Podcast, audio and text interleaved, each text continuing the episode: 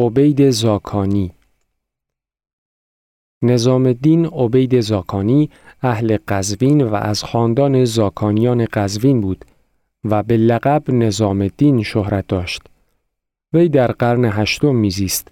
این قرن چند ویژگی مشخص دارد که تأثیر زیادی بر شاعرانی چون عبید و حافظ نهاده است. قرن هشتم عصر کشتار و یغما و فجایع وحشتناک مغول و تاتار می باشد. این دوران در نهایت فساد و انحطاط اخلاقی بود و از سوی دیگر فقر و تنگ دستی و ناامنی جامعه دست هر زورمندی را بر ناتوانان باز کرده بود. بازار ریا و چاپلوسی داغترین و پررونقترین دوران خود را داشت. از این رو بود که روشنفکرانی مانند حافظ و عبید ادبیات را برای اصلاح فسادهای اجتماعی به استخدام درآوردند. عبید که مردی اهل علم و ادب بود، چندی به شیراز رفت و در آنجا اشعار جدی و اصیل و خالی از هر گونه حجب و تنز سرود. در این زمان در شیراز ابو اسحاق اینجو حکمرانی داشت و حافظ نیز در سایه امن حکومت او غزل سرایی می کرد.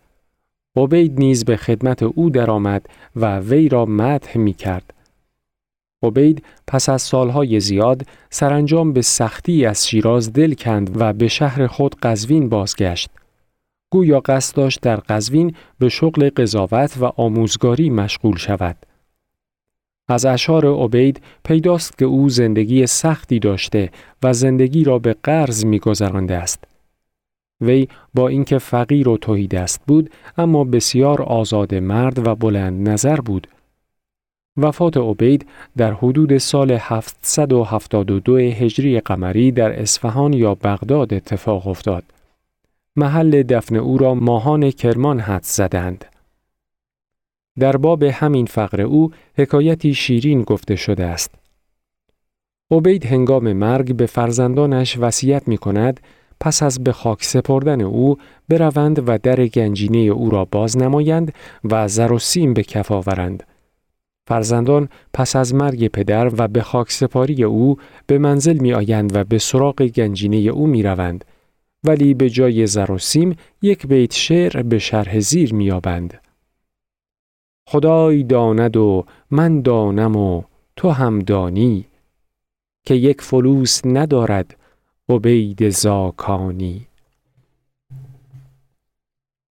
عبید زاکانی از بزرگترین منتقدان اجتماعی در ادبیات فارسی است. او از جمله پیشگامانی بود که ادبیات را از کنج مدرسه و خانقاه و دربار درآورده و وسیله اصلاح و تهذیب جامعه می کند. مولوی در مصنوی معنوی از داستانهای ساده، تنظامیز، آمیانه، وقیهانه و متداول در جامعه خود استفاده کرده و با کمی دستکاری بزرگترین نتایج عرفانی مورد نظر خود را از آنها استخراج کرده است.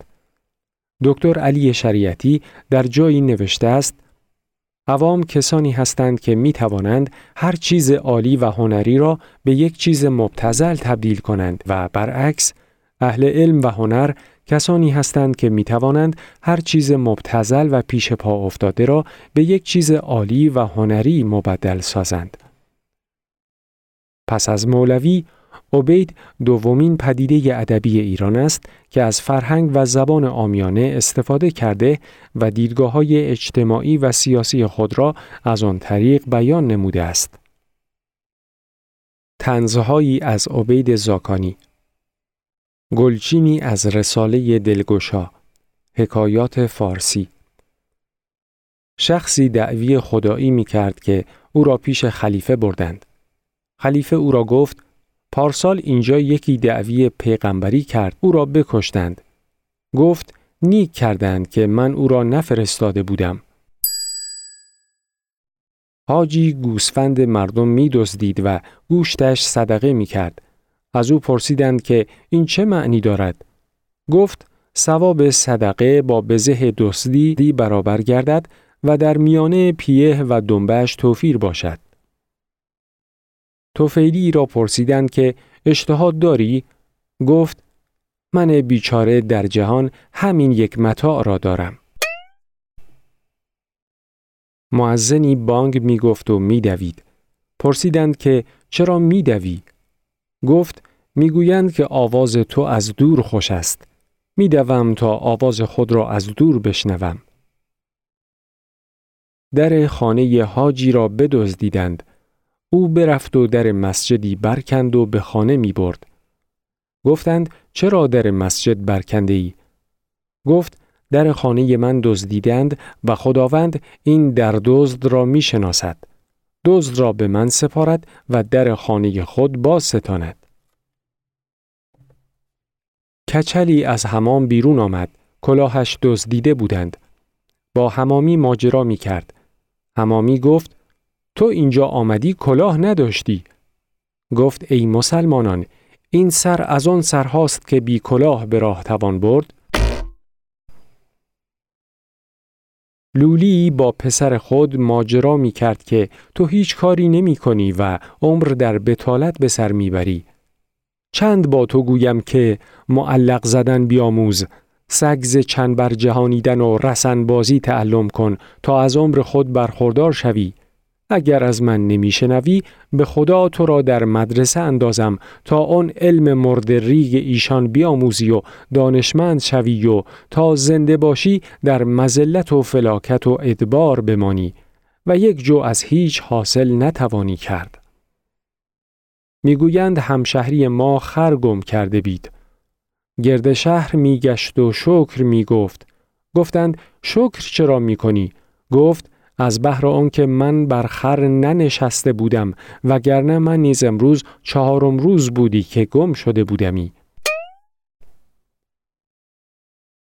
می‌گویند همشهری ما پیش طبیب رفت و گفت موی ریشم درد می کند. پرسید که چه خورده ای؟ گفت نان و یخ. گفت برو و بمیر که نه دردت به درد آدمی میماند و نه خوراکت. رنجوری را سرکه هفت ساله فرمودند. از دوستی بخواست. گفت من دارم اما نمی‌دهم. گفت چرا؟ گفت اگر من سرکه به کسی دادمی سال اول تمام شدی و به هفت سالگی نمی رسید. گلچینی از مصنوی موش و گربه اگر داری تو عقل و دانش و هوش بیا بشنو حدیث گربه و موش بخوانم از برایت داستانی که در معنای آن حیران بمانی یک گربه درنده و شکموی کرمانی روزی به خاطر شکار موش وارد شرابخانه ای شده و پشت خمره های شراب به کمین نشست. ناگهان یک موش کوچک از سوراخ دیواری بیرون آمد و از یک خم می چند جرعه شراب نوشید و مست شد. بچه موش آنقدر مست شد که فریاد می‌زد کجاست گربه تا پوست از سرش بکنم گربه کرمانی که بی سر و صدا حرفهای موشک را تا آخر گوش کرده بود ناگهان از کمین جست و موش کوچولو را به چنگال گرفت. موش کوچولو پوزش زیاد خواست و التماس فراوان نمود اما گربه آن موش را بکشت و بخورد. سوی مسجد شدی خرامانا دسترو را بشست و مسح کشید. ورد می‌خواند همچو مولانا. بارلاها که توبه کردم من ندارم موش را به دندانا. بهر این خون ناحقی خلاق تصدقی دهم دو من نانا. آنقدر لابه کرد و زاری کرد تا به حدی که گشت گریانا. موشکی بود در پس منبر. زود برد این خبر به موشانا. مجدگانی که گربه تائب شد زاهد و عابد و مسلمانا. این خبر چون رسید بر موشان همه گشتند شاد و خندانا. موشها هفت تن از بزرگان خود را انتخاب کرده و با هدایا و تحفه های زیاد شامل شراب، گوشت بره بریان، کشمش، خرما، پنیر، ماست، کره، نان، پلو، آب لیمو امانی و غیره به نزد گربه روانه ساختند. آنها هنگامی که به محضر گربه رسیدند مراتب سپاس و ستایش خود را به رو ابراز کردند. گربه به آنها گفت خداوند روزی رسان است. من خیلی گرسنه هستم چون چند روز است که روزه بودم و خداوند توسط شما روزی مرا رساند. پس ای رفیقان من کمی جلوتر بیایید تا در کنار هم بنشینیم. موشها با ترس و لرز کمی جلوتر رفتند. ناگهان گربه پرید و پنج تا از آن نمایندگان صلح و دوستی را به چنگ و دندان گرفت. آن دو موشی که توانستند فرار کنند ماجرا را برای موشهای دیگر تعریف کردند. موشها برای چارجویی و انتقام به نزد شاه موشها رفتند و او را از بیرحمی و نیرنگبازی گربه کرمانی آگاه کردند. شاه موشان نشسته بود به تخت. دید از دور خیل موشانا. همه یک بار کردنش تعظیم. کی شهنشه علوم به قربانا. سال یک دانه می گرفت از ما. حال هرسش شده فراوانا. این زمان پنج پنج می گیرد. چون شده تائب و مسلمانا شاه موشهای ایران در ظرف یک هفته لشکری مرکب از 330 هزار موش مسلح و جنگجو آماده نبرد با گربه کرمانی نمود. وزیر لشکر موشها که موشی باهوش و شجاع بود پیشنهاد داد که پیکی به نزد گربه کرمانی فرستاده شود و به او بگوید یا به پایتخت آنها بیاید یا خود را برای جنگی بزرگ آماده نماید. گربه کرمانی در پاسخ تهدید موشها به شاه موشها فحش و ناسزا داد و به طور پنهانی لشکری از گربه های ایرانی را آماده جنگ نمود.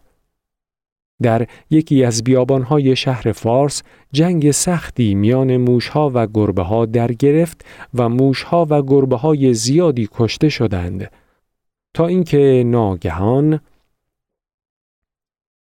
موشکی اسب گربه را پی کرد. گربه شد سرنگون ز زینانا. الله الله فتاد در موشان که بگیرند پهلوانانا. موشکان تبل شادیانه زدند. بهر فتح و زفر فراوانا. شاه موشان بشد به فیل سوار. لشکر از پیش و پس خروشانا. گربه را هر دو دست بسته به هم با کلاف و تناب و رسمانا. شاه گفتا به دار آویزند. این سگ روسیاه نادانا. گربه چون دید شاه موشان را غیرتش شد چو دیگ جوشانا. همچو شیری نشست بر زانو کند آن ریسمان به دندانا. موشکان را گرفت و زد به زمین که شدندی به خاک یکسانا لشکر از یک طرف فراری شد شاه از یک جهت گریزانا.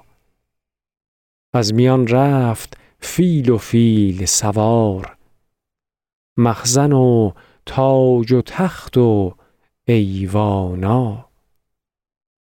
هست این قصه عجیب و غریب یادگار عبید زاکانا. جان من پند گیر از این قصه که شوی در زمان شادانا. قرض از موش و گربه برخواندن مدعا فهم کن پسر جانا.